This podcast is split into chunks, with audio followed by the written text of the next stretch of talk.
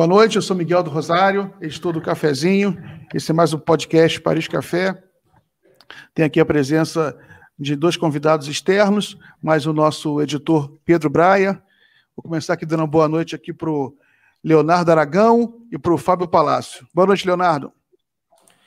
Boa noite, Miguel. Boa noite, Pedro, Fábio. Obrigado mais uma vez pelo convite estar aqui com vocês. É, o Leonardo é um colega também aqui, já, já conhece a casa, né? já trabalha muito com política, trabalhou muito com, com, alguns partidos lá em Brasília, um cara muito experiente. E agora, dou boa noite aqui ao Fábio Palácio, professor de comunicação na Universidade Federal do Maranhão, e é um, uma, uma figura aqui muito, muito, muito ativa nas redes sociais, já esteve com a gente aqui no cafezinho também. Boa noite, Fábio. Boa noite, Miguel. É um prazer participar aqui novamente com você. Dou meu boa noite aí também ao Pedro Breyer. E é um prazer te conhecer, Leonardo, aqui nesse, nesse debate. Prazer é meu. Então vamos, vamos lá, pessoal. É muito difícil fazer pauta para um programa no Brasil porque as coisas acontecem com tanta velocidade, né? A pauta principal do programa é sobre o eventual colapso do bolsonarismo. Né? É, as pesquisas mostram Bolsonaro perdendo muita densidade política, a rejeição dele tem crescido muito. E esse é o assunto principal. Mas hoje também vamos conversar sobre um, um novo desdobramento aí da política brasileira, que é a decisão do ministro Barroso de determinar a abertura de uma CPI da Covid no Senado, o que eventualmente é, pode, pode é, produzir alguma mudança aí substancial no, no ambiente político. Né? Se, se há alguma perspectiva de haver um, um, processo de impeachment, por exemplo, ela só seria possível depois de uma CPI, né? que a CPI é o ambiente adequado para você levantar no parlamento, né? levantar os fatos negativos, levantar as provas, fazer as, as audiências, é, que é o, o, o, o procedimento político né, que antecede a, um processo de impeachment. Né? E, e aí vamos ver, né? Aí eu queria perguntar a opinião do, do Fábio, né? É, você acha, Fábio, que você, que pelo que você observa, você é um observador experiente aí também da, da conjuntura política brasileira, você observa que o, que o bolsonarismo está vivendo algum tipo de crise? É, Miguel, é, eu acho assim, primeiro, no, no, quando a gente está pisando assim um terreno pantanoso, né, como sempre é esse terreno da análise política, e, e ainda mais é, nessa conjuntura extremamente volátil que a gente vive no, no Brasil, eu acho que é sempre é, é, é, como, é como você pisar em qualquer terreno pantanoso, né, lodacento. Você procura o quê? Pisar ali nos lugares que você vê que são mais seguros e, e, e que você não vai escorregar, né? Então, o que, que é possível a gente dizer assim com maior segurança, com maior certeza, né? É possível dizer, em primeiro lugar, que, que o bolsonarismo ele não vive mais aquele momento de maior de maior brilho, de maior fulgor que ele vivia ali no final do, de 2018, início de 2019. É evidente que existe um esgarçamento né, da hegemonia bolsonarista que se construiu no Brasil a partir ali daquele momento. Né? É evidente que o Bolsonaro não goza mais do mesmo apoio político que ele tinha naquele momento. Né? Por outro lado, eu acredito que talvez seja cedo para se diagnosticar qualquer derrocada do, do projeto bolsonarista. Né? Isso por quê? Por, por dois motivos, principalmente, que eu queria chamar a atenção. O bolsonarismo já demonstrou uma capacidade de reação em outros momentos. Ele já esteve digamos assim, nas cordas em outros momentos ao longo aí dos últimos, dos últimos dois ou, ou, ou, ou três anos, né? E mostrou alguma capacidade de de reação. Né? É, e, e, por outro lado, uma coisa importante se notar é que o apoio ao bolsonarismo, quer dizer, esse, esse, esse, esses índices de ótimo e bom que ele tem, eles têm se mantido impressionantemente estáveis ali em torno dos, dos 30% de apoio. Essas últimas pesquisas indicam uma ligeira queda. Teve uma que, que eu não sei se foi a do, a do Data Poder, acho que, acho que foi a do Data Poder, que ele chega a ter 26%, que, salvo engano, é o menor índice de ótimo e bom que ele teve aí ao longo, de, desde o início do, do governo.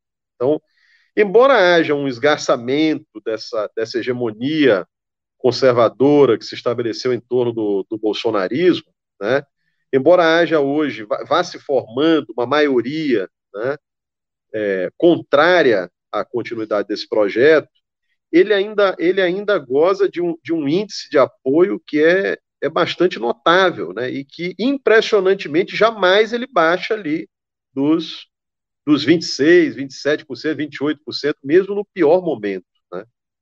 Por outro lado, a gente sabe que esse índice, se ele se mantém aí em torno dos, dos 30%, e, e, e, e, é razoável se pensar que ele se mantém, porque revela uma resiliência muito grande.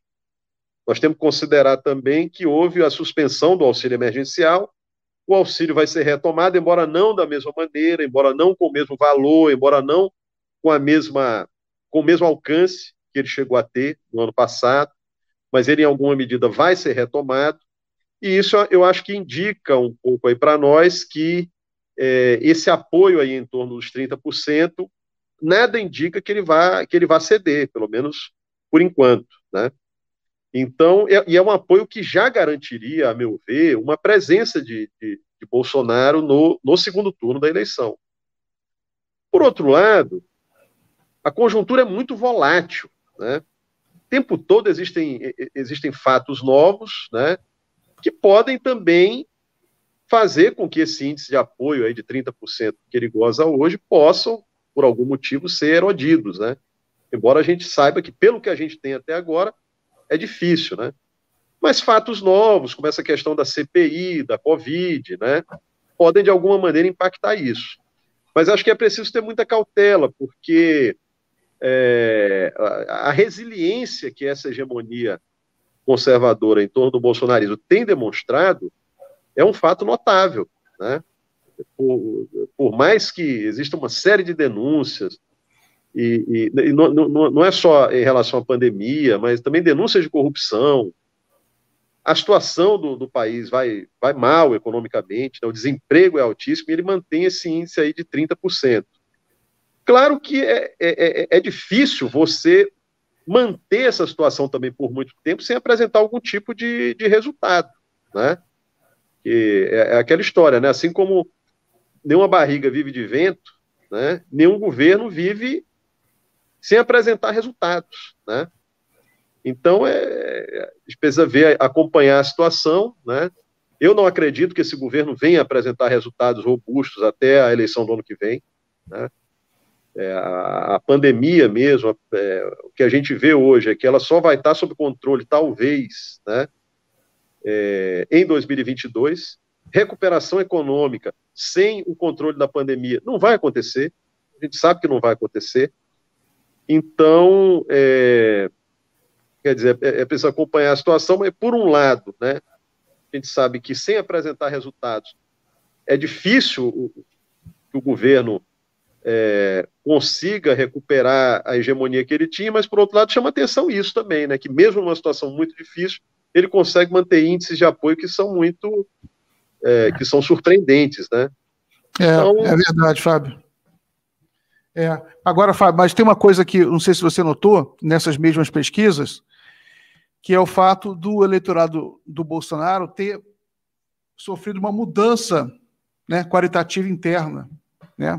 ele, ele, ele se elegeu com apoio muito forte da classe média, né, das pessoas com maior nível de instrução, e hoje ele tem uma rejeição muito grande também junto a, a esse setor. Agora, tem uma coisa interessante nessas pesquisas, que é o seguinte, que ele mantém uma estabilidade na, no apoio, né, embora tem, tem caído, na realidade, tem caído. Faz muito pouco, né, em relação mas ao não é, mas não, mas, de, sim, de mas não de forma né? expressiva, não de forma expressiva. Mas é. a rejeição tem crescido, né? A Verdade. rejeição tem crescido. Então você tem um, um, setor ali que ficava meio no muro, mas que está se posicionando agora de uma forma mais, é, mais assertiva, né? Contra o Bolsonaro. E isso aí pode é, ser o início de um processo químico, né? Químico de erosão, pode, pode vir a contaminar esse apoio. Um processo político-químico, né? É, tem um processo químico e tem um processo político-químico. Sim, sim. Eu gosto de usar esses termos, esses paralelos, porque você tem um aumento muito forte da, da rejeição, e em algum momento essa rejeição ela vai contaminar o apoio né? porque muita gente falando mal, muita gente detonando o Bolsonaro. A, o Bolsonaro ele se elege em 2018 com, com, apoio, com apoio explícito de muitos setores importantes, da, tanto setores sociais, né, classe média, como setores econômicos, né, com apoio explícito, mas também com apoio tácito de outros setores, como a grande mídia brasileira, ela deu um apoio tácito ao Bolsonaro na medida em que ela não fez uma campanha jornalística contra o Bolsonaro, como ela fez durante anos contra é, o PT, por exemplo, a esquerda de forma geral. Mas contra o Bolsonaro, ela falou uma coisa ou outra, mas a gente conhece muito bem o trabalho de comunicação da imprensa, ela não fez uma grande campanha para esclarecer a população sobre quem era o Bolsonaro. É, então, essa é a minha esperança. Né? Claro que é, a gente, quando faz análise, é impossível fugir de algum wishful thinking, né? algum desejo. Eu acho que, mas acho que esse desejo também ele contamina, faz parte do próprio processo em si, né? Ou seja, você tem uma, uma o Bolsonaro perdeu o apoio dos, dos setores midiáticos, setores universitários, mas vou passar a palavra aí para o Leonardo para perguntar a opinião dele. O que, que você acha, Léo? Você acha que o Bolsonaro está perdendo densidade política e que, e que a eventual ausência dele num segundo turno é, já não é um delírio? O que, que você acha? Bom, é, primeiro lugar, acredito que é preciso, quando falarmos, analisarmos o possível colapso do bolsonarismo, é preciso fazer um, um breve, uma, uma, um breve retrospecto de entendimento de quais bases o bolsonarismo se assentou no Brasil.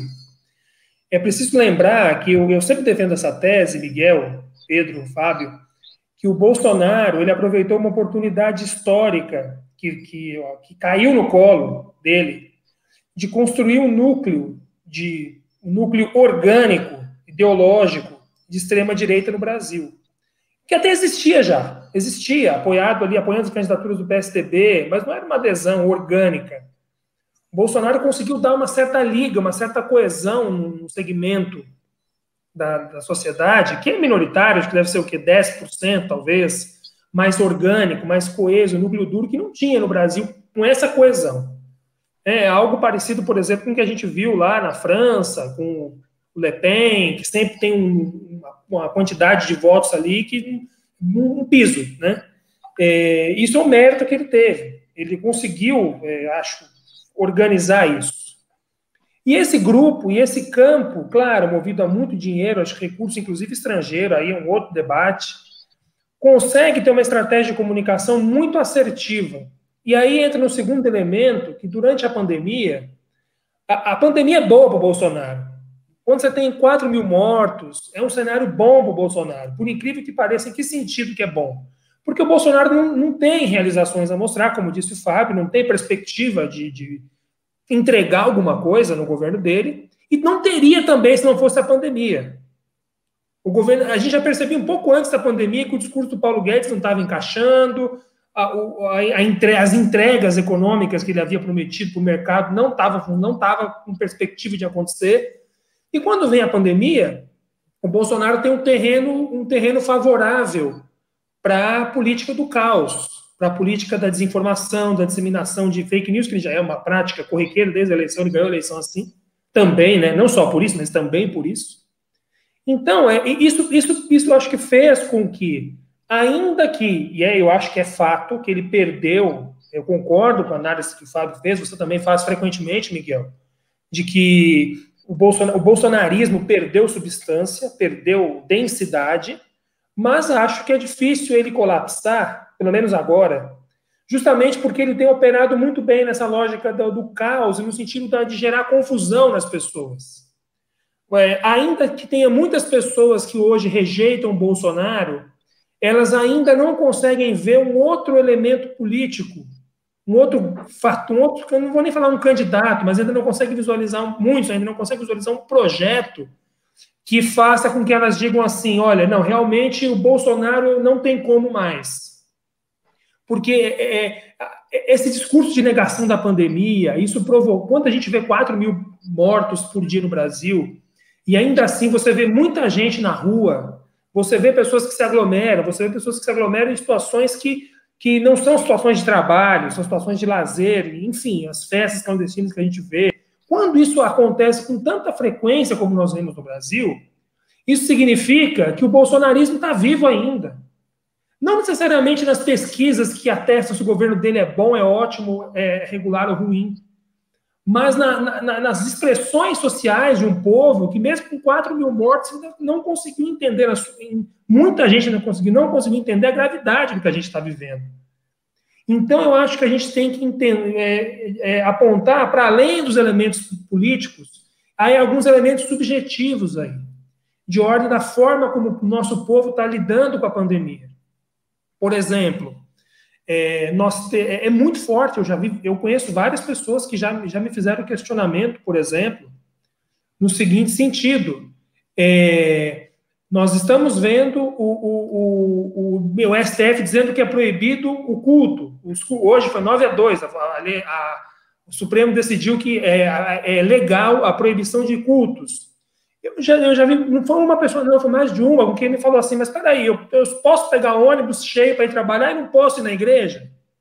Então, essas confusões na narrativa, eu acho que ainda mantém o bolsonarismo com uma certa vivacidade, a, a, a, ponto de, nesse momento, a gente não. Eu, eu, eu hoje não consigo hoje visualizar uma eleição em 2022 com o Bolsonaro fora do segundo turno hoje. Que ainda que ele não tenha a, a força que ele tinha em 2018, que era quase assim, é, era, era, era evidente ali no, no desenrolar da, da, da pandemia, da, da, da, eleição que ele venceria, hoje isso não está claro. Mas eu não, eu não consigo ver ele perdendo tantos, tanta força a ponto de minguar, mesmo com tudo isso que está acontecendo. É até um paradoxo. É uma loucura a gente pensar que num país onde morrem 300, já morreram 345, quase 350 mil pessoas, 4 mil mortos por dia, o Bolsonaro ainda tem 30% de aprovação, 27%, é uma, é uma resistência notável. Né? Então eu acho que né, por, por essa confusão que ele opera em aspectos que não necessariamente dizem respeito a ele, a, mas a narrativa que ele aponta, que ele defende, que ele tem operado por meio da sua rede de comunicação, por meio dos seus seguidores, eu ainda acho, Miguel, que o bolsonarismo, sim, perdeu força, mas eu acho que ainda está longe do, do, do, colapso, digamos assim, que é o termo que você colocou para a gente debater aqui. Maravilha. Pedro, sua opinião. Bom, é, realmente a, a resiliência do, do, Bolsonaro e do bolsonarismo é de fato notável, né? Uma desgraça como a que a gente está vivendo né, com o Brasil tendo mais mortes do que, sei lá, 12, 13, 15 países somados por dia, é realmente impressionante, né, como se mantém esse núcleo de apoio ali entre os 25 e 30%, segundo as pesquisas, e acho que o Leonardo tem toda a razão, né, é um processo social mesmo, mais amplo, né, vai além do Bolsonaro, é, o Bolsonaro é a expressão desse processo social que, enfim, é, dessa mentalidade, né, dessa mentalidade é, egoísta, digamos assim, né? Porque o Bolsonaro hoje, por exemplo, falou o seguinte: aquela história do desemprego, né? O Bolsonaro disse, ele pediu mais humanidade dos prefeitos e dos governadores, porque os prefeitos e governadores não estão deixando as pessoas ir para a rua, é, irem para a rua para trabalhar, precisam levar o pão para suas casas e tal. Então, essa mentalidade, né, de que o Estado ele, ele não tem o papel de suprir as necessidades da população ainda mais num momento drástico como esse, é uma expressão, né? É uma expressão do cada um por si, digamos assim, que o Bolsonaro, o bolsonarismo encarna muito bem, né? De que o Estado ele não, não serve para amparar a população num estado de calamidade, por exemplo. Então, realmente, é um fenômeno, né? Que vai além do Bolsonaro, mesmo que o Bolsonaro seja eventualmente derrubado, né, o, a gente, o bolsonarismo vai estar presente, talvez com outro líder, né, no cenário político por algum tempo. Isso é evidente, né? Agora, é, realmente, assim, o, do jeito que as coisas caminham, né, a gente esperava que com um número desses de morte, o risco dele cair estaria altíssimo. E até hoje não estava muito, né? Tinha um ou outro episódio é, gerava um, um rumor maior, né, pelo impeachment, mas logo isso arrefecia, né, e se acomodava, o Bolsonaro ali fez os acordos dele com o Centrão e tal. Agora, tem dois elementos, né, um é a questão do colapso funerário, que o Miguel Nicoleres, né, o cientista bastante respeitado, né, um dos mais respeitados do país, vem alertando muito, outras pessoas estão falando também, de que o Brasil pode enfrentar um colapso funerário, que aí é quando né, não tem como enterrar os mortos, e já tem cemitério recusando o morto, né, o segundo maior cemitério aqui de São Paulo estava recusando, enterrar pessoas por falta de espaço. Aconteceu no cemitério em Minas Gerais também, se eu não me engano. Então, se a gente chega no colapso funerário, que não tem onde enterrar, os cadáveres, né, eles são enterrados em valas comuns. E aí isso pode gerar infecções bacterianas gravíssimas que contaminam o lençol freático, contaminam alimentos, a água.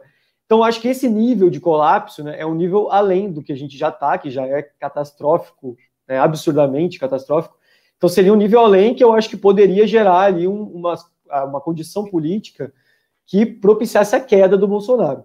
Agora, com essa instalação, essa ordem né, de instalação da CPI pelo Barroso, eu acho que isso pode, é, a chance disso acontecer aumenta, é mesmo sem esse colapso funerário, né, uma CPI realmente é, é muitas vezes chamada da antessala do impeachment, né, então a CPI é um golpe duro, eu acho, na, na sobrevivência do Bolsonaro no poder. Agora, colapsando eu também acho que a gente não pode dizer ainda, mas realmente ele está ele tá chegando num ponto que está, está, sofrendo ataques de muitos lados, né? Agora, o STF, claramente, é, formando maioria na questão do, da permissão dos cultos, por exemplo, né? permitindo a proibição dos cultos presenciais, agora essa questão da CPI ordenada pelo Barroso, teve o manifesto né, do Ciro Gomes com os outros candidatos a presidente, né, da, da direita, da centro-direita, que é interessante também, porque se o Bolsonaro não cair, né, por impeachment, se ele não cair antes das eleições, eu, me, me parece que a única maneira do Bolsonaro não ir para o segundo turno, considerando esse apoio que ele tem, né, resiliente, seria essa, porque o Lula está né, tá muito bem nas pesquisas, acho que o Lula tem seu lugar garantido, então essa união entre os outros candidatos, né, que somados, né, somam seus patamares ali, cada um faz pouquinho. Mas se soma Ciro Gomes, outros partidos de direita, João Dória, talvez Huck, PSD, poderia ser um, um outro polo, né, que fizesse frente ao bolsonarismo. Como se o bolsonarismo vai derretendo e, e, consegue chegar até as eleições, ele poderia sim ficar fora do segundo turno, caso houvesse essa candidatura unificada né, do, desse polo, é, nem Bolsonaro, nem PT, digamos assim. Mas eu acho que realmente colapso é muito cedo, mas acho que as condições para um colapso elas estão é, surgindo e ficando cada vez é, maiores, né, na minha opinião. É, muito bem. É, eu vou passar a palavra aqui para o Fábio. É, vamos falar um pouco sobre essa CPI, é uma notícia quente, eu botei na tela aí para a gente ler aqui ao vivo, né? É, o Barroso, Luiz Roberto Barroso, que é ministro do STF, mandou o presidente do Senado instalar a CPI da Covid. O ministro atendeu a pedido de senadores da oposição, naturalmente. Essa iniciativa, se não me engano, é do Randolph Rodrigues, junto com outros senadores de oposição, e afirmou que o ministro afirmou que a Casa Legislativa deve abrir a comissão para apurar a condução da pandemia. Eu achei interessante porque, inicialmente, a gente sempre fica com um pouco incomodado com o fato do judiciário, né, mais uma vez, ser o protagonista do processo político brasileiro. Né? Só que foi uma, um pedido do, do próprio Senado, né, do próprio Senado. Os próprios senadores de oposição pediram para que essa CPI fosse Foi ser aberta. Mas agora está pendente ainda de uma decisão do Pacheco, que imagino que tenha a decisão final, imagino que ele possa até ter algum instrumento para negar esse pedido do STF. Parece, Miguel. Vai abrir. Isso. Vai abrir? Vai abrir o CPI. Vai. Falou ah. que vai, vai obedecer o STF, que vai atender a decisão. Apesar ah. de ser contra ainda, né? Apesar de ainda ser contra, ele falou. Ah, é? Ah, é. então. É, já, tem, já temos duas informações importantes aí, que ele se, disse que é contra, mas que vai abrir. É. Então, eu acho que a política ela é uma caixinha de surpresas. Né? Eu vou tirar aqui da tela, já que a gente já leu, tirar compartilhamento. É uma caixinha de surpresas. Eu vou insistir um pouco aí na minha, na minha tese, né? que eu sei que é misturada um pouco de fé de uma esperança talvez meio fora de lugar, mas que eu acho que o bolsonarismo ele, ele vive um momento é, de declínio, em que ele ainda não aparece totalmente nas pesquisas por causa de um elemento inercial. Né? O sujeito votou no Bolsonaro, e a tendência da pessoa é ficar insistindo, insistindo por um tempo naquilo, né? porque a pessoa se nega a ver é, que cometeu um erro político, né? que o Bolsonaro. Só, só que os elementos estão se acumulando com numa, numa magnitude impressionante. Muitas vezes isso demora para cair a ficha, mas quem observa a cena política com mais atenção e observa as informações, lê muito, né, os jornais, a imprensa, e a maioria não lê muito, porque não tem tempo, está tá trabalhando, mas a gente aqui é o nosso próprio, faz parte do nosso próprio trabalho, né, ficar lê muito e ver que o, a situação é muito dramática. Ou seja, é esse, esse problema ele vai explodir. Né? Vai explodir. As pessoas. A, a, a, por exemplo, quando você vê as pesquisas, o Bolsonaro tem uma avaliação muito pior quando você vê, por exemplo, a, quando se pede a, a, opinião sobre o desempenho dele no combate à Covid. Né? O desempenho dele é muito pior nesse quesito quando é no quesito geral que mostra já um descompasso e mostra também, na minha opinião, uma tendência, né? Porque se a pandemia é o, é o principal é, fato político do Brasil, é o que vai é o que está determinando o futuro do Brasil hoje é, é essa pandemia, né? Ela está destruindo milhões de empregos, está determinando inclusive mudanças de paradigma de, de trabalho, está acelerando alguns processos né, é, que já estavam em andamento de substituição de mão de obra por máquina, por inteligência artificial. A pandemia estourou tudo isso, né? Porque é evidente que o capital ele vai preferir é, sistemas automáticos. E a própria consumidor já prefere, já começa a usar muito mais internet, muito mais aplicativo, e isso já, já é um, um caminho nesse, um caminho nesse sentido. E o, o Bolsonaro não está respondendo a isso. Né? Então, isso você tem, um, você tem um acúmulo de material cada vez maior que vai ser que vai cair cada vez mais no colo do Bolsonaro. Né?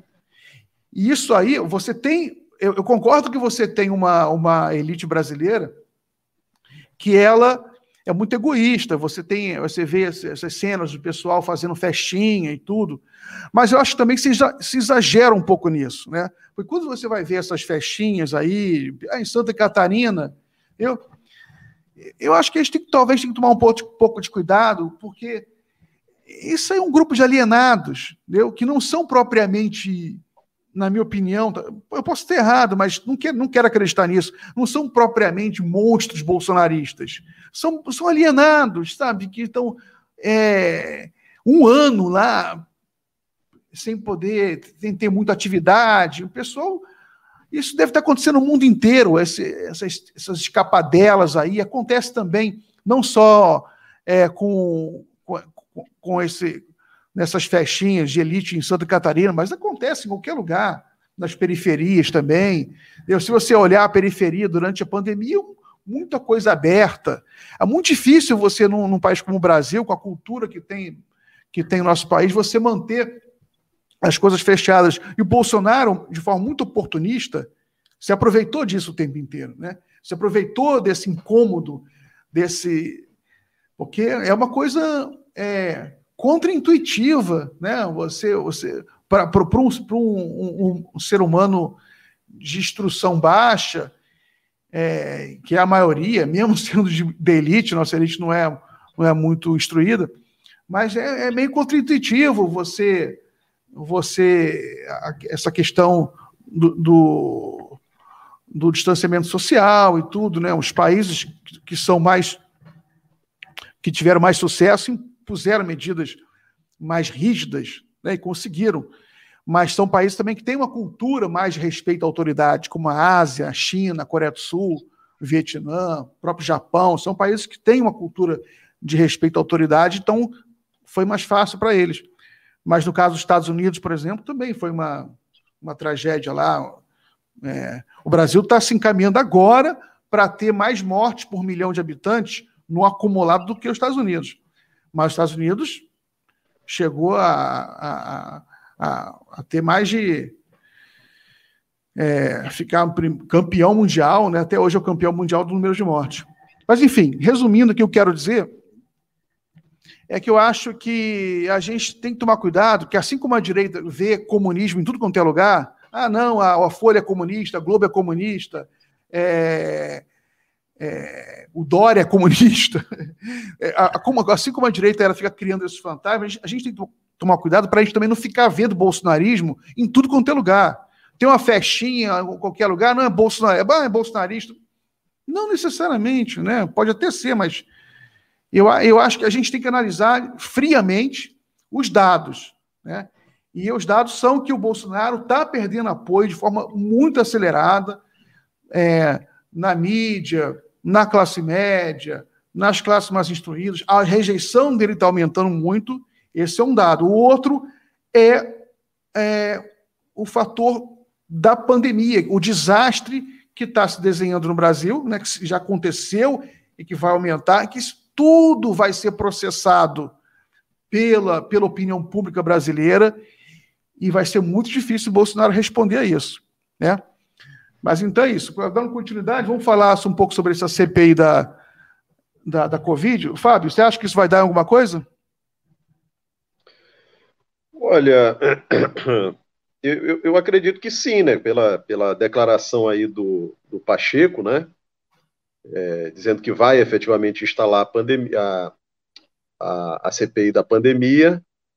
É, é, é, é para a gente pensar nesse momento que ela vai de fato acontecer, né?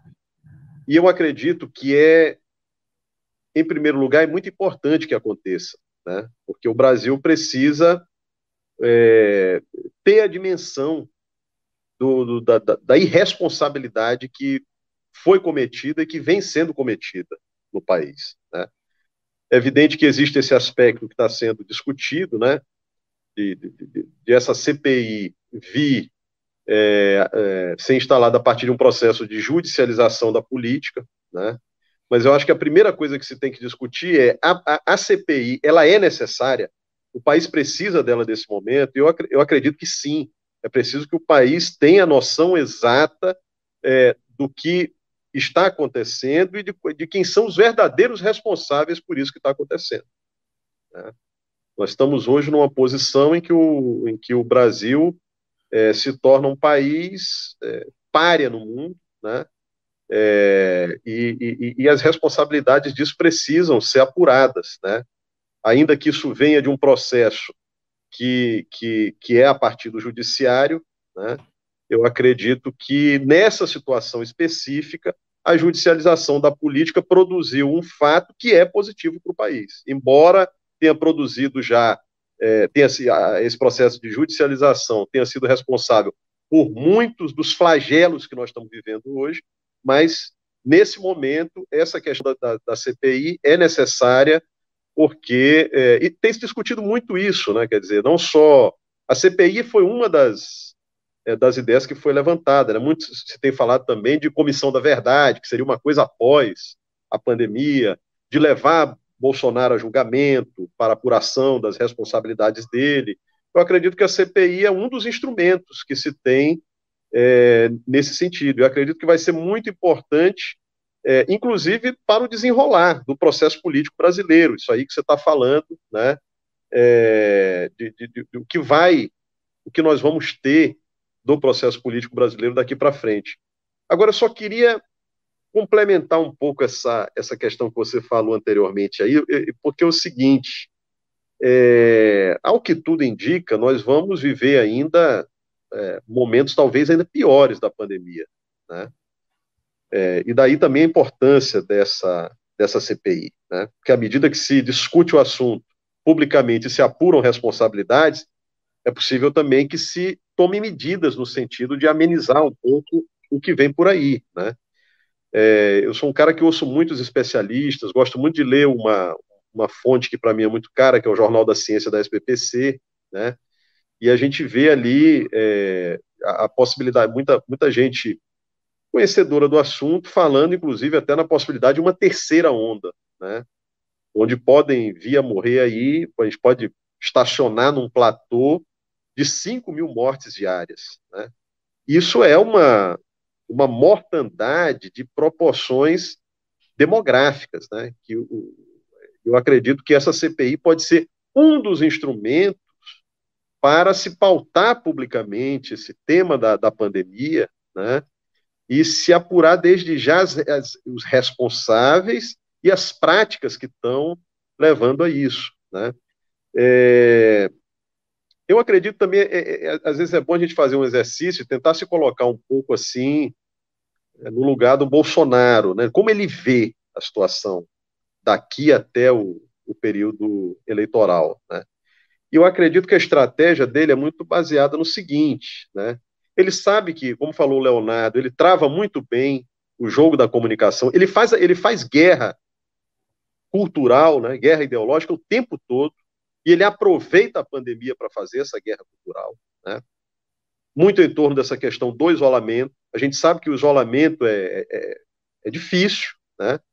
mas é, nem todo mundo tem a noção clara de que, se nós ainda estamos tendo que manter um isolamento mais rígido nesse momento, isso se deve também a esse governo.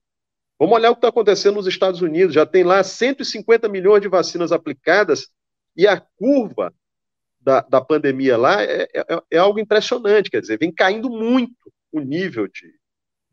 Para isso, você não precisava nem nós temos 220 milhões de habitantes, não é necessário vacinar 220 milhões de habitantes.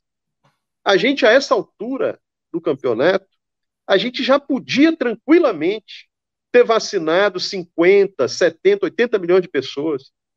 Se a gente tivesse nesse patamar, nós não estaríamos tendo essa situação que nós temos de, de mortes no Brasil e essa possibilidade de piora, de, de colapso funerário, como você falou, que pode acontecer no próximo período. Né?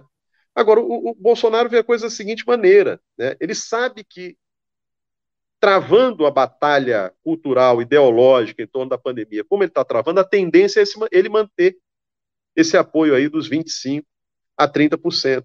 Né? E aí ele pensa o seguinte: eu estou no segundo turno, segundo turno é outra batalha. No segundo turno, e o que, que ele espera aí? ele espera que não haverá unidade das forças oposicionistas. Né? Ele espera que os 70% do lado de lá não vão se manter coesos e que, inclusive, ele vai trazer para o lado dele uma parte desses 70%. É isso que Bolsonaro espera.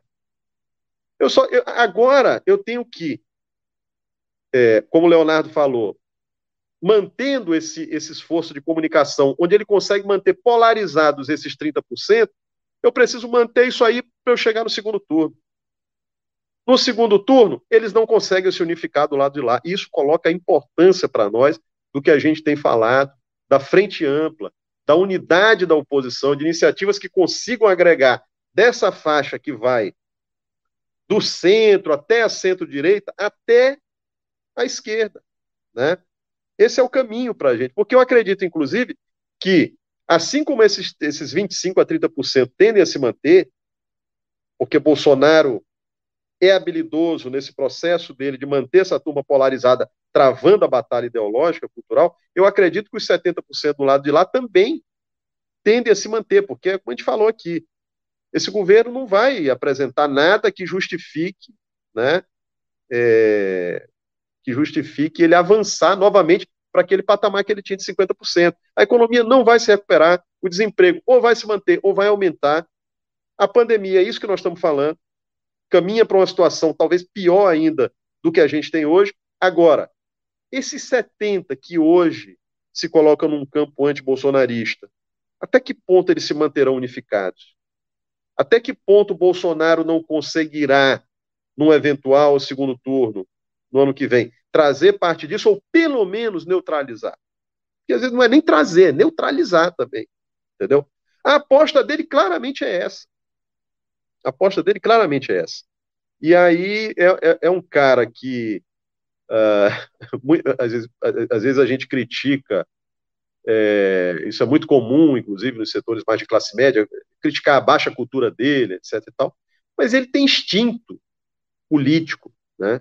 Ele é um político de 28 anos de, de Câmara, né? ele tem um, uh, um domínio instintivo da política. Então a aposta dele é essa, é um jogo um tanto quanto defensivo. Eu vou manter aqui o que eu tenho, né? E passar para o segundo turno. Passou para o segundo turno, aí, meu amigo, aí é outra coisa, aí é outra guerra, aí. E eles não se mantêm unificados do lado de lá. Eu ainda neutralizo uma parte, né? Então, daí a importância dessa questão da unidade da, da, da oposição, né? E, e, e, e, assim, eu, eu chamo uma, fra uma coisa que o, que o governador Flávio Dino é, costuma dizer, né, que a gente só perde essa eleição para nós mesmos, ou seja, a gente só perde se a gente não conseguir unificar esse campo anti-bolsonarista. E, sinceramente, é, não unificar esse campo diante da tragédia nacional que nós estamos vivendo, sanitária, e da tragédia econômica também, olha, vai ter que ser muito, a gente vai ter que ser muito ruim para não conseguir unificar um campo como esse, entendeu? É, Bolsonaro sair antes da eleição, essa possibilidade sempre existe, mas eu, eu não contaria muito com isso, inclusive porque o impeachment de alguém que consegue manter essa resiliência, consegue manter em torno de 30%, isso a gente nunca viu, né? Os dois impeachments que já aconteceram foram de presidentes que estavam em torno de 10% de apoio, né? E impeachment sempre precisa ter povo na rua, né? Nós vivemos num período, uma crise pandêmica que, ao que tudo indica, vai se arrastar aí até. E essas coisas têm um timing também, né? O impeachment teria que ser uma coisa agora, para esse ano. A partir do momento que a gente vai se aproximando do final do ano, acabou a eleição, as pessoas vão, né? Começar a pensar na formação dos campos, da, das alianças, para poder é, disputar a eleição. Então a tendência é que Bolsonaro se arraste aí até a eleição, e aí a estratégia dele é essa aqui que eu, que eu procurei descrever para vocês, pelo menos assim na minha visão, né? É. é muito bem. Eu concordo com você que é preciso ter é, uma união contra Bolsonaro. Agora, eu só tenho um pouco de receio de você ter. É, você, dá, você dá por tão certo que o Bolsonaro vai estar no segundo turno que você também não traça uma estratégia para você reduzir e liquidar e neutralizar ele agora, né? que é um problema urgente. E para liquidar o Bolsonaro agora, você tem que dividir o campo dele, né? Você tem que tirar os apoios que ele tem. E eu não sei se isso é possível, mas é, eu, eu quero acreditar que sim, que é possível você tirar os apoios do Bolsonaro, por exemplo. Hoje saiu a notícia que o Centrão está tá cobrando, aumentando o seu preço, né? Porque é mais ministério, Agora você tem essa CPI, né, que gera um tensionamento, é, porque levanta fatos, né? A CPI vai criar, a gente sabe como é que funciona a CPI, vai criar um montão de fatos políticos diários, vai afastando cada vez mais setores importantes do bolsonarismo, né?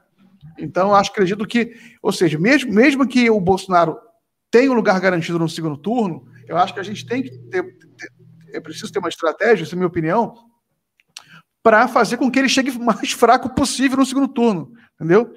Para a gente não fazer, não, não fazer uma estratégia de tal maneira em que meio que a gente é, queira que ele, que ele fique no segundo turno, porque a gente acha que ele vai liquidar ele depois. Não.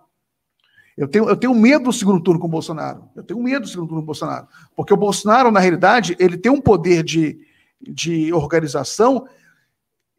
Você falou uma coisa certa, Fábio, que eu concordo. Que é, o segundo turno é outra história. O segundo turno, né, ele vai ele vai ser perigoso com o Bolsonaro, porque esse, esse centro, essa classe média que agora está rejeitando o Bolsonaro, vai voltar para ele? Né? Então a gente tem que. É por isso que eu, eu, eu, eu quero acreditar tanto que é possível neutralizar ele antes, né? Para fazer com que, mesmo que ele chegue no segundo turno, ele chegue já pelado, né? Chegue já é, ferido, porque de maneira que ele não consiga reunir o centro no segundo turno, porque a grande batalha para vencer o Bolsonaro, né? Você fica muitas vezes fica o pessoal, ah, não, o Lula, o Ciro querem conquistar o centro, o Lula hoje é, novamente saiu uma notícia que ele ligou para o Rodrigo Maia, ligou para o centro, ligou para o pro, pro, pro Renan Calheiros, né? É importante a sinalização para o centro, né? É, claro que é importante, mas, eu, mas o, o centro mais importante é o centro social, né? O eleitorado de centro. Esse é o que vai determinar. E esse eleitorado não necessariamente segue a opinião do Renan Calheiros nem de Rodrigo Maia. Eu não, eu não acho que existe essa, essa coisa automática, né, que às vezes alguns políticos acham, não, se a gente tiver apoio do, do PSDB ou do, do PSD, o centro vai vir com a gente. Não é tão fácil. Eu, eu, tanto que o, o, esses partidos todos apoiaram o Alckmin e não tiveram voto nenhum. Né?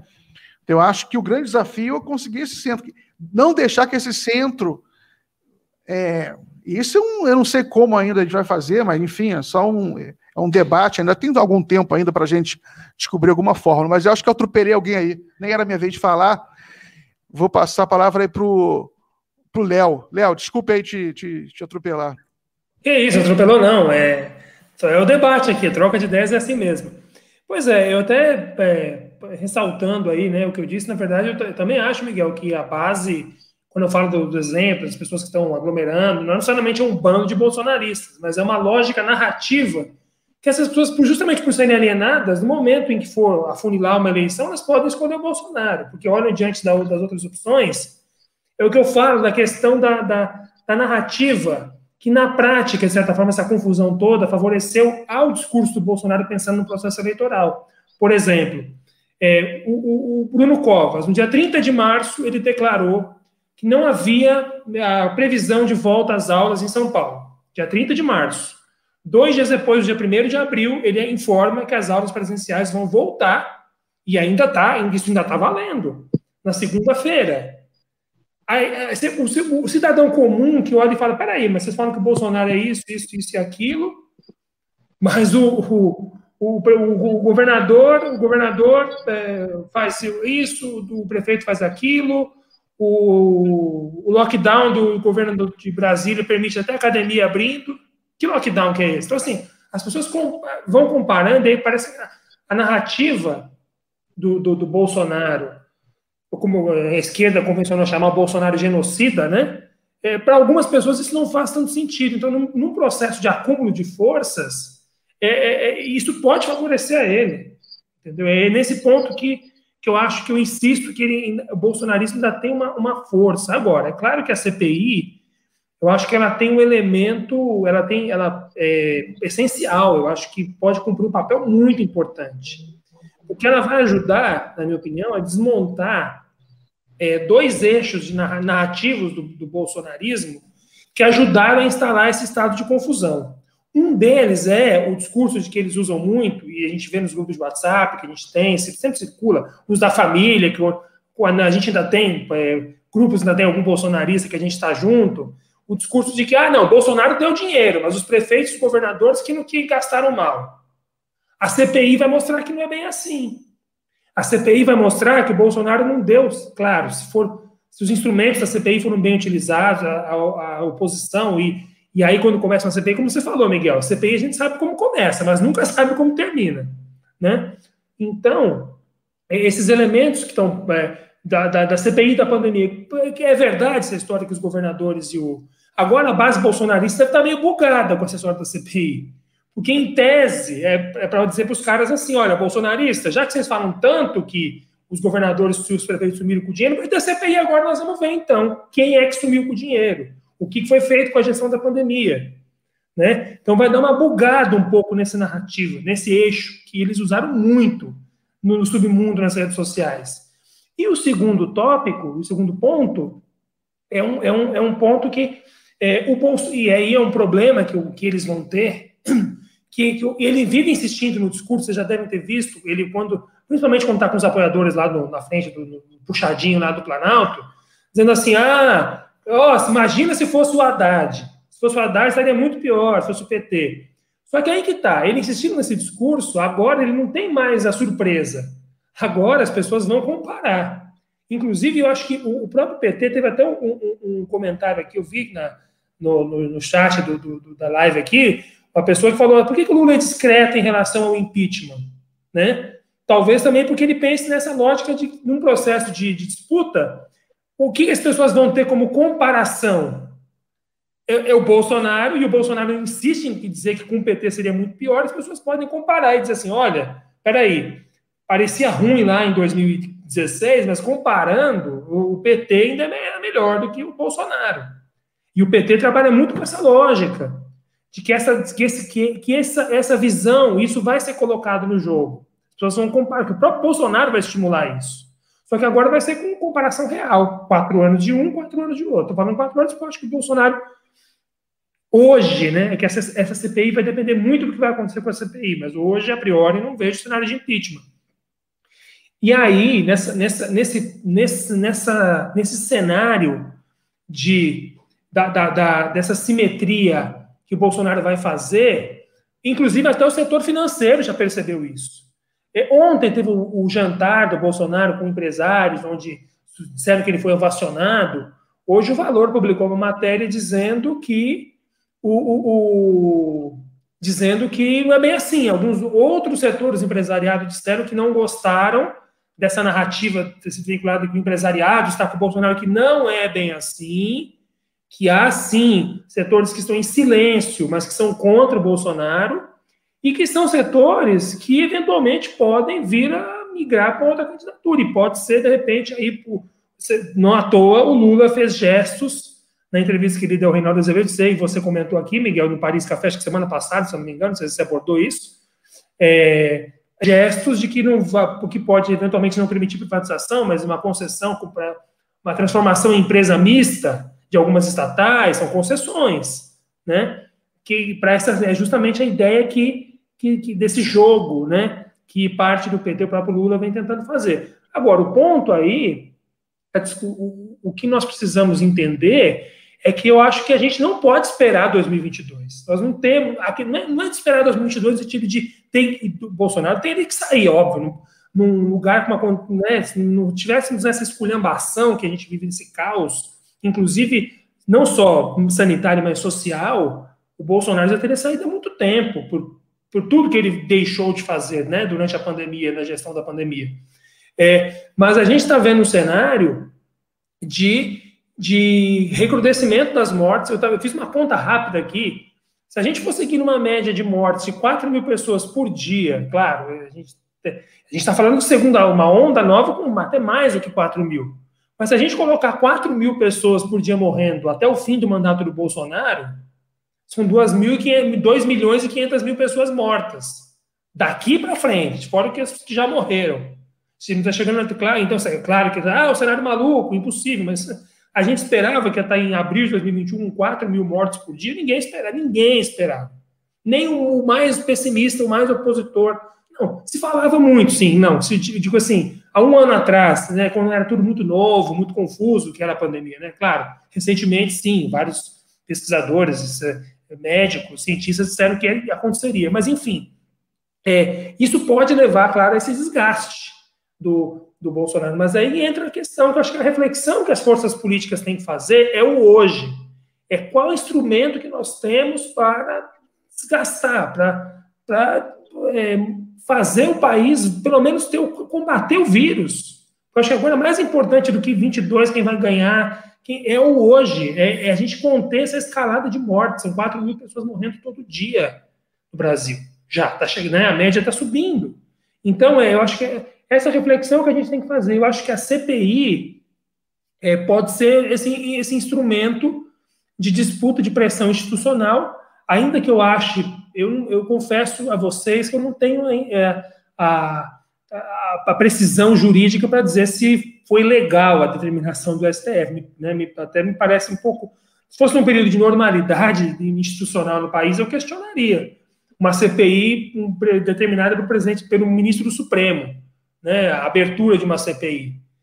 Mas, enfim, é, de qualquer forma, está posto. O, o Fábio trouxe a informação que o Pacheco vai abrir, então vai acontecer. Eu acho que esse é um instrumento aí que a gente tem é, muito importante. Agora, pensar menos em, acho que hoje, é, projetar sim, mas esperar o 2022, se vai ter terceira via, se vai ser o Lula contra o Bo, acho que a gente não pode nem, a gente tem que priorizar uma estratégia rápida, urgente, para é, combater o vírus, a pandemia, o vírus Bolsonaro e o, e, a, e o vírus da Covid-19.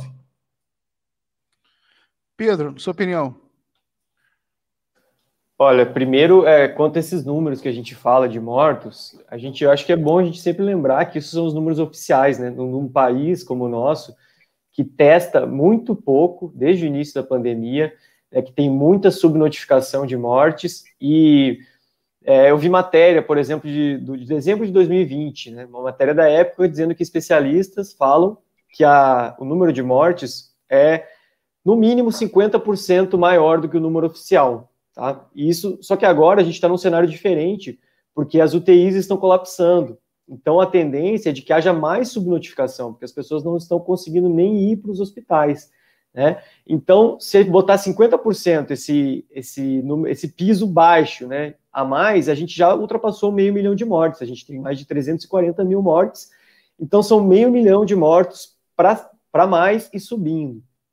Então, é realmente uma coisa assim é, dantesca, né? É dantesca, é um genocídio, obviamente, é, é surreal. E aí, quanto a, essas, a nossa estratégia, com certeza, concordo com o Leonardo, a gente não pode é, ter nenhuma outra pauta antes da queda urgente do Bolsonaro. A queda urgente para ontem do Bolsonaro tem que ser é, o centro das articulações, né? Claro que é, articular para as eleições é também necessário, porque há muita chance do Bolsonaro chegar se arrastando até lá.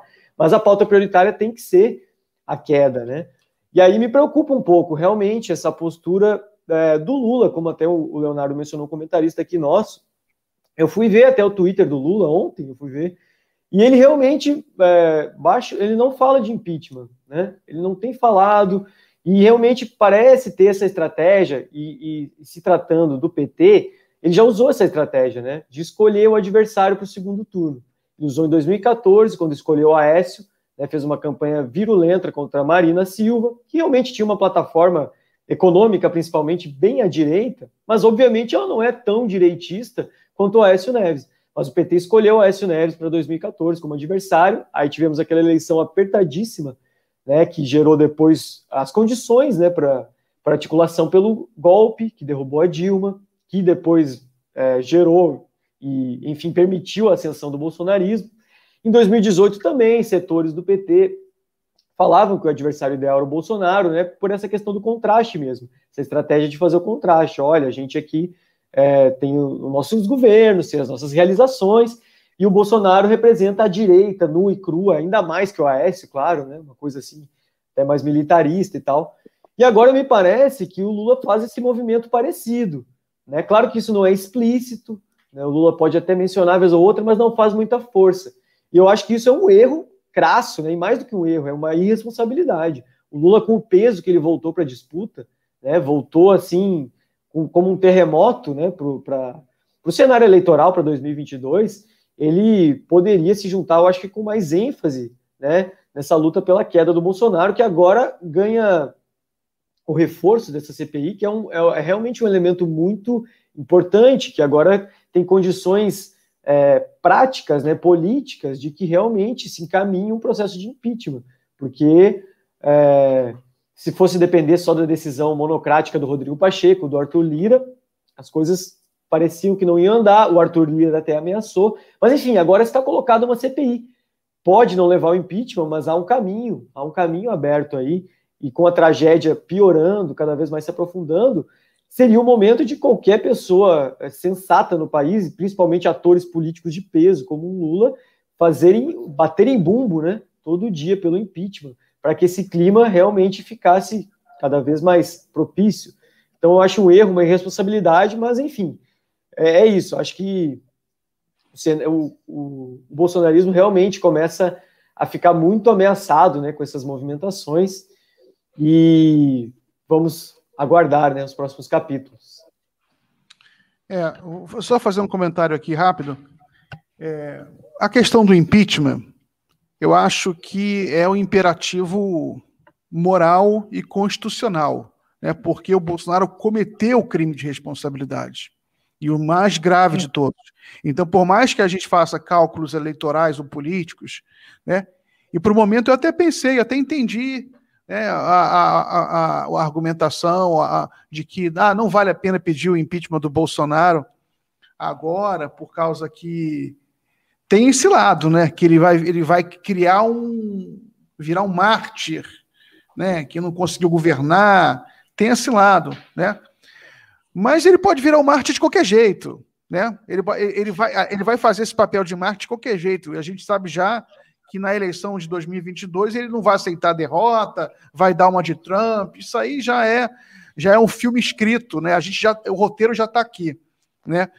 É até bom isso, né? aliás, é até bom que o Trump tenha feito aquela palhaçada que já preparou a opinião pública brasileira e mundial para esse tipo de coisa.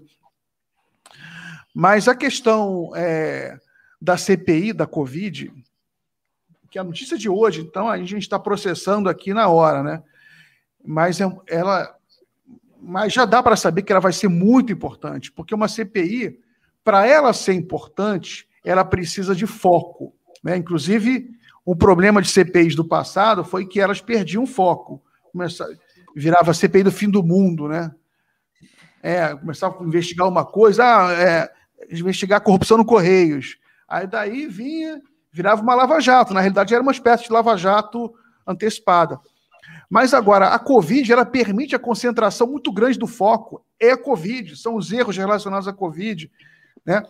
E o Bolsonaro, por questão, em função da sua superatividade, da sua hiperatividade de comunicação, né, que é uma virtude né, dele, ele é um cara que se comunica sempre, é a razão principal dele manter uma base, mas isso aí, nesse momento, se volta contra ele. Né? Porque você tem uma quantidade enorme de material do Bolsonaro falando loucura. Né? E não, e não só falando, né? tomando decisões como demitir ministro da saúde no meio da pandemia, né? demitir três, quatro ministros da saúde, tentando vender cloroquina, remédio que não é comprovadamente é, não, não, não tem comprovação do seu, da sua eficácia contra a Covid. Pelo contrário, você já tem notícias cada vez maiores de gente morrendo por causa do uso indiscriminado de cloroquina e hidroxicloroquina. Né? Eu acho que essa CPI vai ser muito importante. Ela pode ser um divisor de águas. Né? E ela pode acordar. Ela pode. É uma expressão que eu odeio por causa de 2013, mas vou usar aqui, que é despertar o gigante. Né?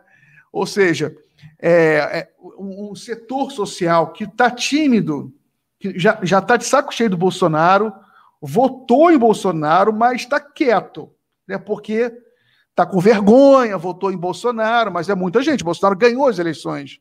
Eu acho que a gente esquece isso que ganhou. A maioria do Brasil votou nele, né? Em alguns estados com índices inacreditavelmente altos, né? Como no Rio de Janeiro, 70%. Então, é, para o Brasil mudar, você vai ter que ter uma mudança química nesse eleitorado dele. E essa mudança tem um fator que, é, que é na política complicado, e eu acho que o Bolsonaro leva muita vantagem aí, o Lula também, que é o seguinte: eu estou lendo um, um, livro que um amigo meu escreveu e pediu para. Vou fazer a resenha, que é sobre o Francisco Campos, que foi ministro da Justiça do Getúlio Vargas, um grande teórico do Estado Novo. Era um cara muito brilhante, né? mas também muito tendência à vocação autoritária. É, e, mas ele, ele fala, ele, ele interpreta que é, a, a nova democracia de massas, né, como outros também interpretaram na Europa, Carl Smith, também foi teórico do nazismo, né, entre aspas, porque não foi exatamente assim. Né, o nazismo meio, meio que usou ele, assim como usou Nietzsche, mas enfim, que, que o, o problema da democracia liberal né? mas o, o, problema que ele aponta é real, tanto o Carl Smith quanto o Francisco Campos, que é que, é, que não se debate em propostas. Por isso é a dificuldade do Ciro e, é, de certa forma, uma certa ingenuidade, um certo romantismo que tem por trás do projeto do Ciro, na minha opinião, porque o, a, democracia de massas é um embate apaixonado, de paixões irracionais. Né? E o Bolsonaro usa muito isso. Né? Usa muito isso, essas paixões. Só que eu tenho medo disso, né? Então, é um, é um debate, é um problema para o qual eu não tenho resposta, mas você, porque, porque como eu sou um analista é, e um cara que tenta pensar, eu só consigo analisar as coisas pelo lado da razão. Pelo lado da, da tendência irracional das massas, eu não consigo avaliar para onde vai essa. É, eu não sei se no segundo turno, eu não estou tão seguro assim, como meus amigos aqui do, do PT, alguns comentando, não, Lula ganha, Lula ganha. Cara, eu acho que Lula tem plena condição de ganhar a eleição do Bolsonaro, né? Mas eu tenho minhas preocupações, eu faço minhas análises, né? E tem esse fator imponderável da, da, da, da paixão. Você tem alguns problemas que têm que ser resolvidos dentro da candidatura do Lula, por exemplo, que eu analiso, que é um fato que não se quer muito ver, mas de você tem entre o eleitorado mais instruído, né, com, com o ensino médio, você tem ainda uma rejeição muito forte na Lula, e esse eleitorado tem um poder de multiplicação muito grande. Então, tudo tem que ser equacionado, tem que ser colocado, né?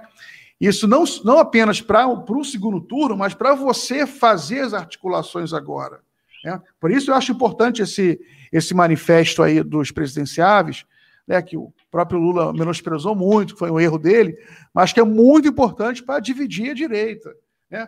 Porque se é importante você é, ter um marco pela democracia, pela ciência, é importante você ir trazendo esses setores para cá, né, para cá, para o setor democrático, contra golpe, porque o Bolsonaro ele é a favor de, de golpe e, e não respeita a ciência, e tudo isso é muito perigoso, porque como vocês mesmos já disseram, você, a pandemia vai escalar muito nos próximos meses.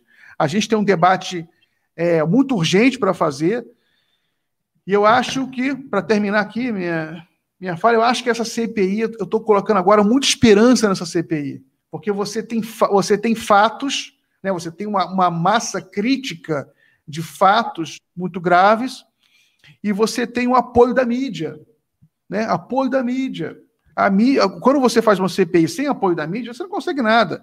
Mas você tem uma mídia com a boca cheia de sangue, né? os olhos cheios de sangue. Ela quer, porque o Bolsonaro está agredindo a mídia como nenhum outro governo é, brasileiro de direita ou esquerda jamais agrediu. Agredindo, é, inclusive insultando os jornalistas, na, é, humilhando, tentando sufocar de todas as maneiras. Nunca se viu um governo tão agressivo em relação à mídia quanto o Bolsonaro, né?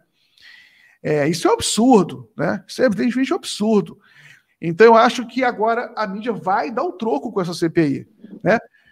Mas então é isso. Vamos encaminhar aqui para as falas finais de cada um. É, vou passar para o Fábio para fazer sua, sua fala final. A gente encerra a live. Fábio. É, eu queria agradecer, é, Miguel, aqui pela, pela oportunidade, né, da gente estar tá tendo esse, esse diálogo aqui tão rico, né? É, aproveito só para comentar um último, um último ponto aqui que você tocou, né? Essa possibilidade de, de Bolsonaro não ir para o segundo turno, né?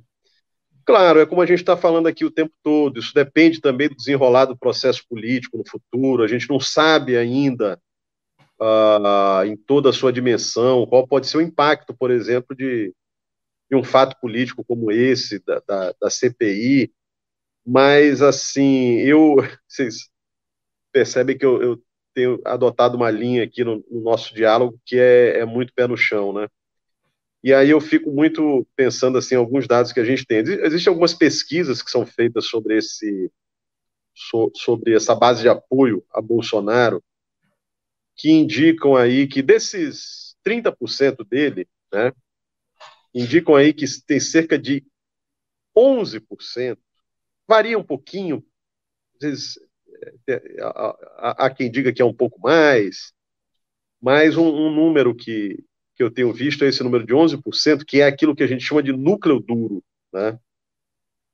Isso é o quê? É aquele bolsonarista, cara, que sabe, se o Bolsonaro pegar, sair na rua e matar alguém, o cara vai dizer que o... se o Bolsonaro for na rua arriar a calça, fizer cocô no meio da avenida, o cara vai dizer que o cara é um mito e que aquilo ali foi uma coisa revolucionária que ele fez. É o núcleo duro, é aquele cara que está com ele em qualquer situação. Isso é um número, para assim, núcleo duro, isso é um número muito alto. Entendeu? 11%, 12%. E indica o quê? Né? Se, esse, se esses 11% são aquele cara que estão com ele em qualquer situação, né? isso indica que Bolsonaro, ainda que venha cair mais, ele tem um piso aí que é de quanto? Vocês diriam. Quer dizer, Bolsonaro, menos de, de, de algo aí entre 15% e 20%, ele não tem. Ele vai chegar com isso. Não? Duela a quem duela. Né? Aconteça o que acontecer, ele vai estar por aí. Isso é um patamar, e, e o cara no poder, o cara com a caneta, o cara na presidência, Quer dizer, estou fal falando isso para dizer o seguinte: é, eu acho difícil, mesmo com toda a situação que a gente tem, ele chegar no ano que vem com menos aí de, de 15% a 20%. E isso já é um patamar que coloca alguém ali na boca do segundo turno. Isso já é um patamar alto de, de voto. 15% da, da, da, votação, cara, é muito voto, entendeu? Então, assim, é evidente que, é como eu estou falando, vamos ver o desenrolar do processo político, vamos ver a gravidade do que vem por aí. Se ele se isola a ponto também de todas as instituições fecharem e dizerem, não, não dá mais, é preciso fazer alguma coisa, então, pode ser que se crie, inclusive, uma, uma, uma, uma solução que nós não estamos ainda visualizando hoje. A gente está falando aqui de impeachment e de, e de eleição 2022. Mas só tem isso mesmo? Tem, tem outra, outros tipos de, de, de soluções que nós podemos, inclusive, nem estar tá visualizando hoje, que pode acabar amplos setores, da, não só da população, mas das elites do país, acabarem se unificando em torno de uma solução. Né? É possível isso. Né? Se isso não acontecer, e convenhamos, isso seria uma coisa extraordinária, isso é uma coisa difícil de acontecer, se isso não acontecer, a tendência é que chegue ano que vem ele com ele com esse patamar aí de votação. E já coloca ele praticamente num, segundo turno. Esses 20% aí. Então, assim, a situação não é difícil, né? Não é, a situação não é fácil, aliás, mas vamos acompanhar aí o desenrolar, inclusive dessa CPI. Você coloca um elemento importante. Pelo visto, a, a imprensa vai dar vazão a, esse, a, essa pauta da, da CPI, o que é o viçareiro, né? Preocupa um pouco esse negócio de, do, do Pacheco dizer que, uh, que apesar de, de atender à decisão do STF, ele é contra a CPI, né? Então precisa ver como que o próprio parlamento vai tratar isso também, né? A imprensa, é, eu acho que existe boa vontade dela de, de cobrir essa pauta, de dar vazão a essa pauta, mas a gente precisa ver qual será o impacto efetivo disso. E depende também da boa vontade de uma série de atores, acredito que não só da imprensa, né? Então é isso assim que eu, que eu deixaria como uma, uma, última, uma última intervenção.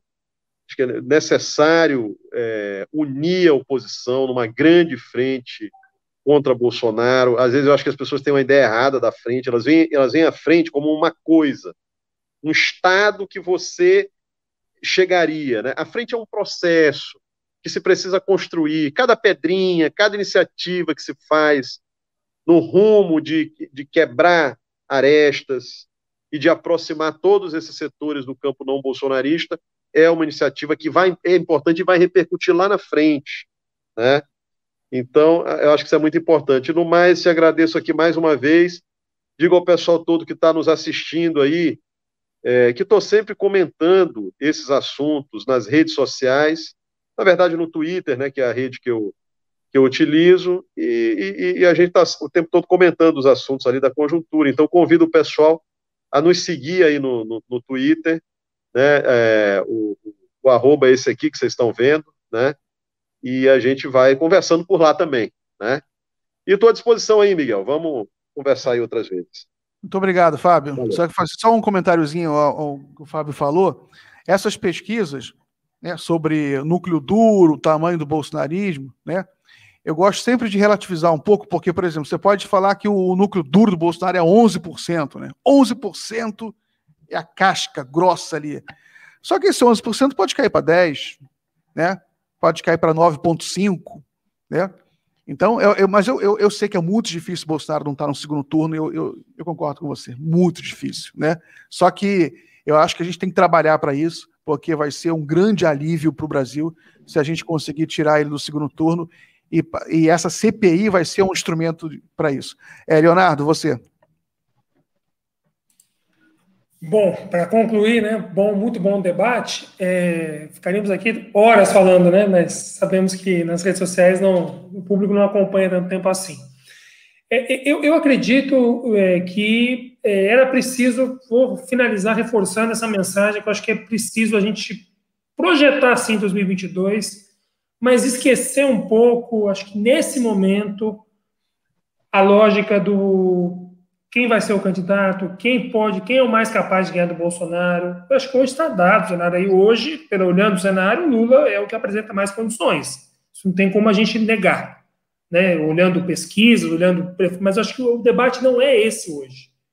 O debate está deslocado. O debate não pode ser sobre quem vai ser o cara que vai derrotar o Bolsonaro. Isso a gente constrói. É, uma, é, uma, é, é parte desse processo que o Fábio falou da, da possível frente Hoje, o que nós tínhamos que fazer é uma união nacional em torno do combate à Covid. Isso não existe no Brasil hoje. Isso não existe. As iniciativas são dispersas. Nós vemos, eventualmente, por exemplo, pedidos de impeachment, mais de 100, várias entidades protocolando, cada partido com a sua estratégia, mesmo dentro da oposição. O PT segue um caminho, por exemplo, o PDT segue outro. Ambos no sentido de pressionar o, Bolso, o Congresso com pedidos de impeachment, né, o, mas é, precisaria unificar as, aquela, aquela, é, aquela, esse manifesto dos do, do seis possíveis presidenciáveis, acho que é um. Eu, eu acho que muita gente já tentou levar para um outro lado, que era a comprovação de que o Ciro era de direita. Eu acho que isso é uma bobagem, não é nada disso. Eu acho, inclusive, que o Lula tinha que estar nesse manifesto também. Porque é um manifesto pela vida, é um manifesto de luta contra o vírus, os dois vírus que nós temos no país hoje o vírus chamado Jair Bolsonaro e o vírus Covid-19. Era preciso é, pensar, por exemplo, a mesma coisa em relação aos governadores. Os governadores, o, esse, espaço, esse fórum de governadores, era preciso tomar decisões conjuntas. Por exemplo, esse debate do lockdown. Cada.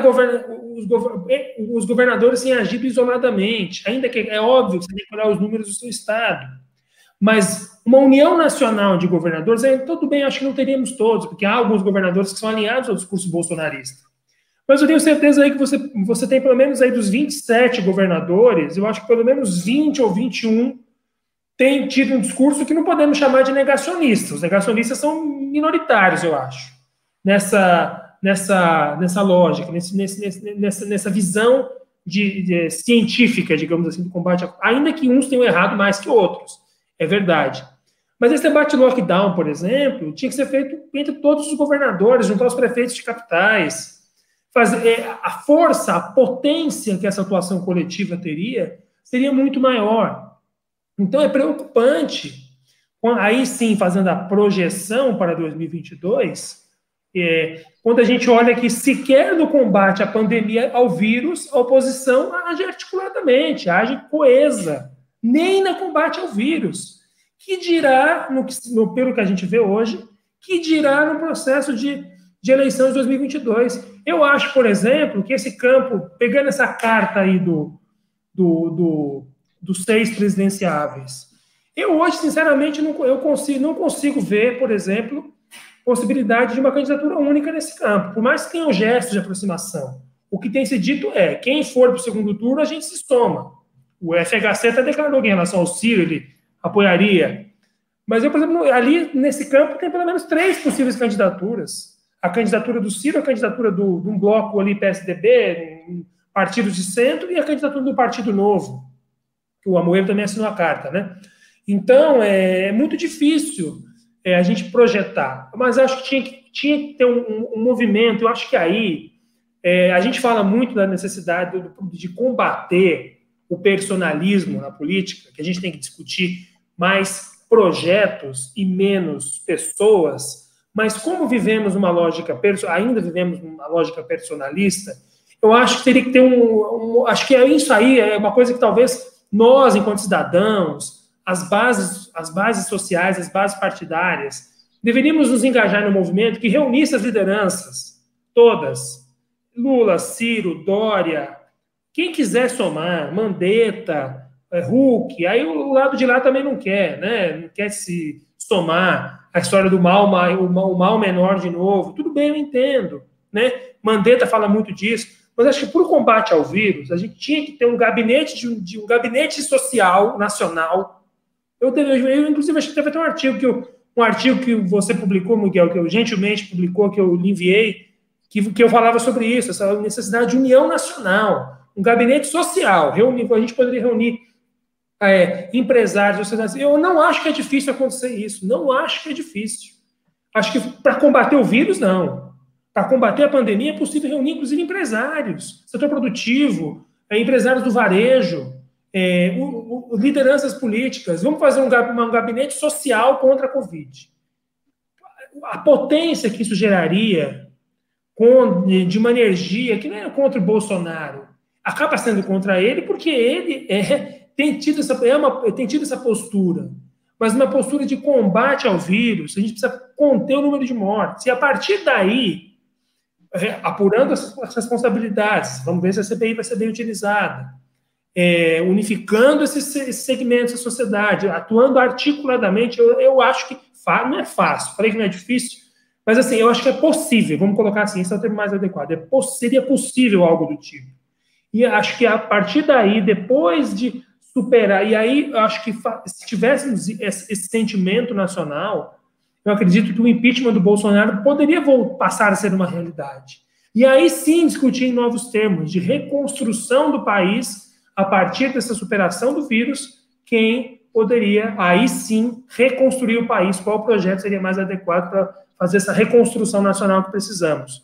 Bom, é, é um pouco, eu acho até que talvez seja utópico isso que eu estou falando, mas acho que no campo do, da possibilidade do combate ao vírus, falta um pouco de vontade política de vários dirigentes políticos, de vários matizes ideológicos distintos para fazer esse processo. Bom, é, dito é, agradecer mais uma vez, Miguel, Pedro, espaço aqui no cafezinho, no Paris Café, muito bom estar aqui, né? Sempre que precisar, estamos à disposição. Fábio, prazer enorme te conhecer.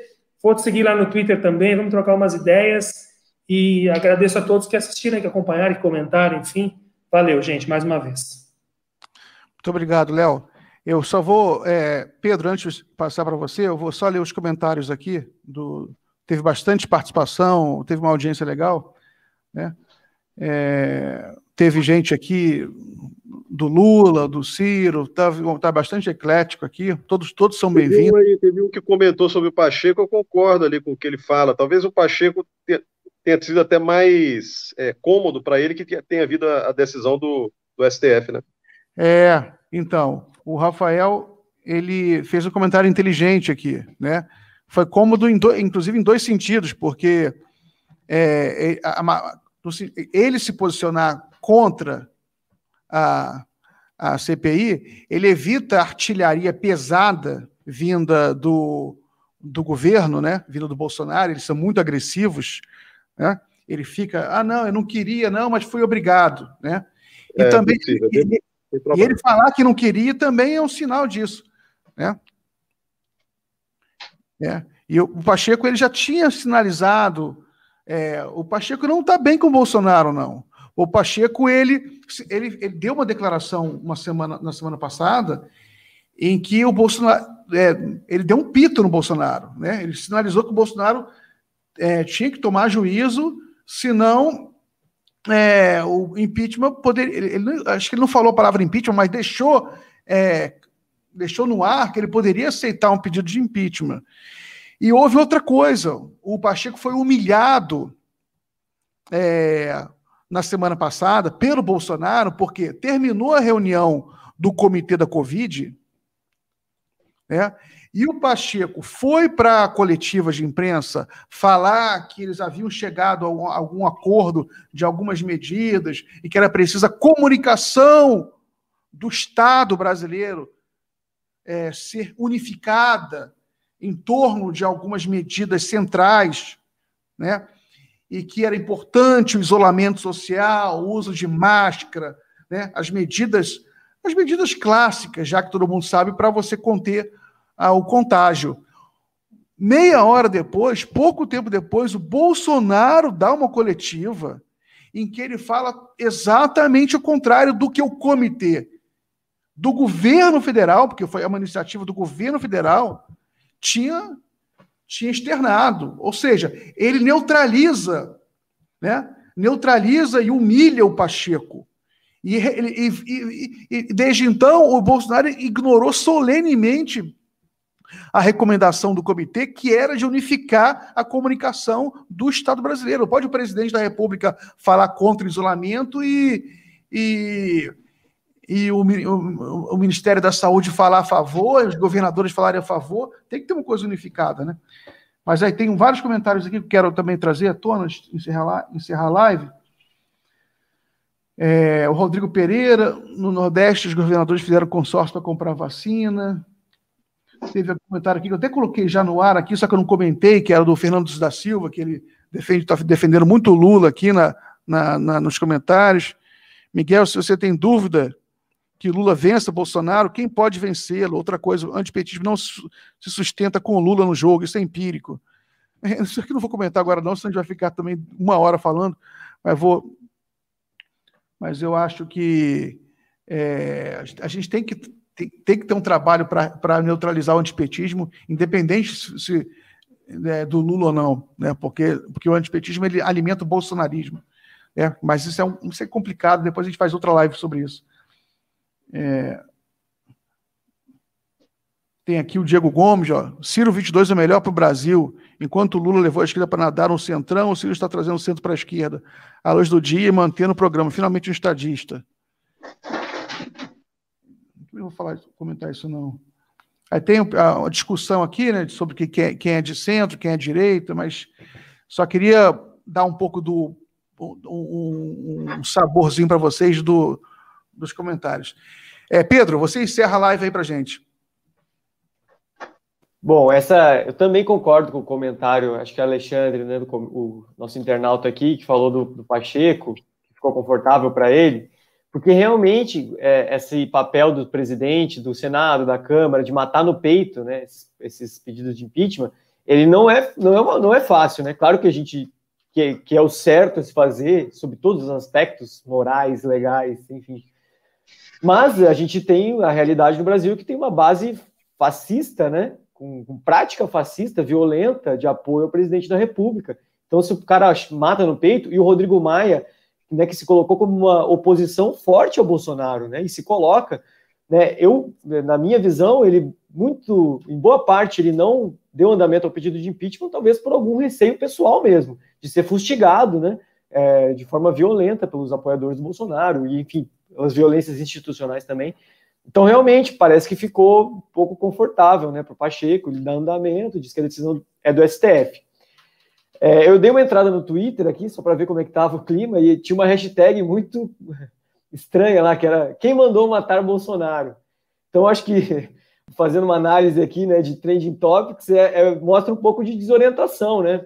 O STF dá um baque no bolsonarismo e eles vêm com quem mandou matar Bolsonaro, uma coisa totalmente extemporânea, mas agora já, já subiu outra, enfim, tá uma atrás da outra, mas com a artilharia voltada para o STF, é claro, Né? É muito até curioso ver o bolsonarismo se queixando da judicialização da política, né? que na verdade levou o bolsonarismo ao poder e agora se volta contra ele. As ironias da história, né? Mas enfim, vai ser essa linha, né? Já bem definida, ataque ao STF que não devia se meter nas coisas do parlamento e tudo mais. É, e assim, essa base radicalizada, né, que eu mencionei do Bolsonaro, realmente, algum comentarista votou isso também né, que com uma base dessas e com esse apoio ainda alto de 20 e poucos por cento, 30%, é, é, é um pouco temerário você dar andamento a um processo de impeachment, porque realmente há um. Você vai insufla essa base, né? Tem essa coisa que o Miguel falou do Marte. Então, realmente vai ser, vai ser uma guerra, vai ser uma guerra brutal, né? Se esse processo de impeachment se desenrolar. Agora, acho que realmente tem elementos, né? Além do, do da, dos fáticos, né? Dos fatos da tragédia, essa coisa do, de um setor pesado da elite poder trabalhar com afinco pela derrubada. Eu acho que isso pode acontecer é, por conta, primeiro, da devastação do país, né? E aí teve uma carta dos banqueiros, é, economistas, esses dias aí, né, pedindo mudanças na política do governo em relação à pandemia, que é um indício, né, desse descolamento de um setor da elite, do Bolsonaro. E tem a questão eleitoral, do cálculo eleitoral. A gente sabe que a grande mídia e o setor aí do mercado, né, talvez majoritário, enfim, tem grandes empresários também, um setor pesado, tem uma preferência né, eleitoral por uma direita mais é, menos, menos militar ou menos brutal, menos, menos fascistoide, digamos assim, do que o Bolsonaro. Então é alinhada mais ao PSDB, ao DEM. Então, pensando num cálculo eleitoral, né, esses atores, esse, esse, esses que tem muita influência no jogo político, né, grande mídia, bancos, enfim, podem achar que é mais negócio realmente tirar o Bolsonaro antes das eleições, porque se ele chega nas eleições, como o Fábio falou, ele chega ali num patamar de mínimo de 15%, que é realmente a boca do, do gol ali né, para o segundo turno, o que pratica, fica difícil né, para uma alternativa, é, outra alternativa da direita. Então, eu acho que por aí essa CPI pode ter consequências sim, pode levar para o impeachment, é, e com consequências até para pra punição né, dos responsáveis pela tragédia. Tem um grupo de pesquisadores da USP né, que está fazendo um estudo dizendo que não é a questão não é a omissão do Bolsonaro. Né? Acho que é da USP, se eu não me engano. Não é a omissão. A questão é que o Bolsonaro trabalhou ativamente pelo espalhamento do vírus, né, que, é, que já é outro patamar. E realmente a gente encontra muitos indícios disso, né, que é a tese do, da imunidade de rebanho, né, que, que o Bolsonaro mencionou lá no início da pandemia. Não, isso aí tem que deixar todo mundo pegar. Só que isso a ciência não, não apoia essa ideia porque era um vírus novo, ninguém sabe as consequências, e na verdade as consequências previstas, né, que era uma morte absurda de pessoas, estão acontecendo, está acontecendo. É, então, a gente vê que tem realmente isso é, é, muito grave, né? Não é só omissão, e realmente essa tese é muito, muito forte de que houve um, um trabalho ativo para espalhar o vírus, então é um genocídio não por omissão, né, mas ativo. Então, assim, tem esses elementos, e para fechar, então, eu acho que é mais fácil, né? Eu, ainda mais com a instalação dessa CPI, é mais fácil o Bolsonaro cair antes de 2022 do que se ele não cair, do que ele ficar fora no segundo turno, né? Para fazer essa comparação entre as hipóteses aí. No mais, muito obrigado a todos, internautas, Fábio, Leonardo, Miguel, muito bom debate e até, até a próxima. Um abraço a todos, muito obrigado aí pela audiência. Todos curtam a página aí do cafezinho, sigam sigam o cafezinho no, no YouTube, no, no Twitter, sigam também nossos camaradas aí, o Fábio Palácio, Leonardo Aragão. Depois vou colocar tudo na descrição do vídeo, a, o endereço do Twitter de cada um. Fábio, muito obrigado aí pela participação, sabe? Foi uma honra recebê-lo. Leonardo, também, mais uma vez aí, uma honra recebê-lo. Pedro, obrigado sempre pela parceria. Abraço a todos.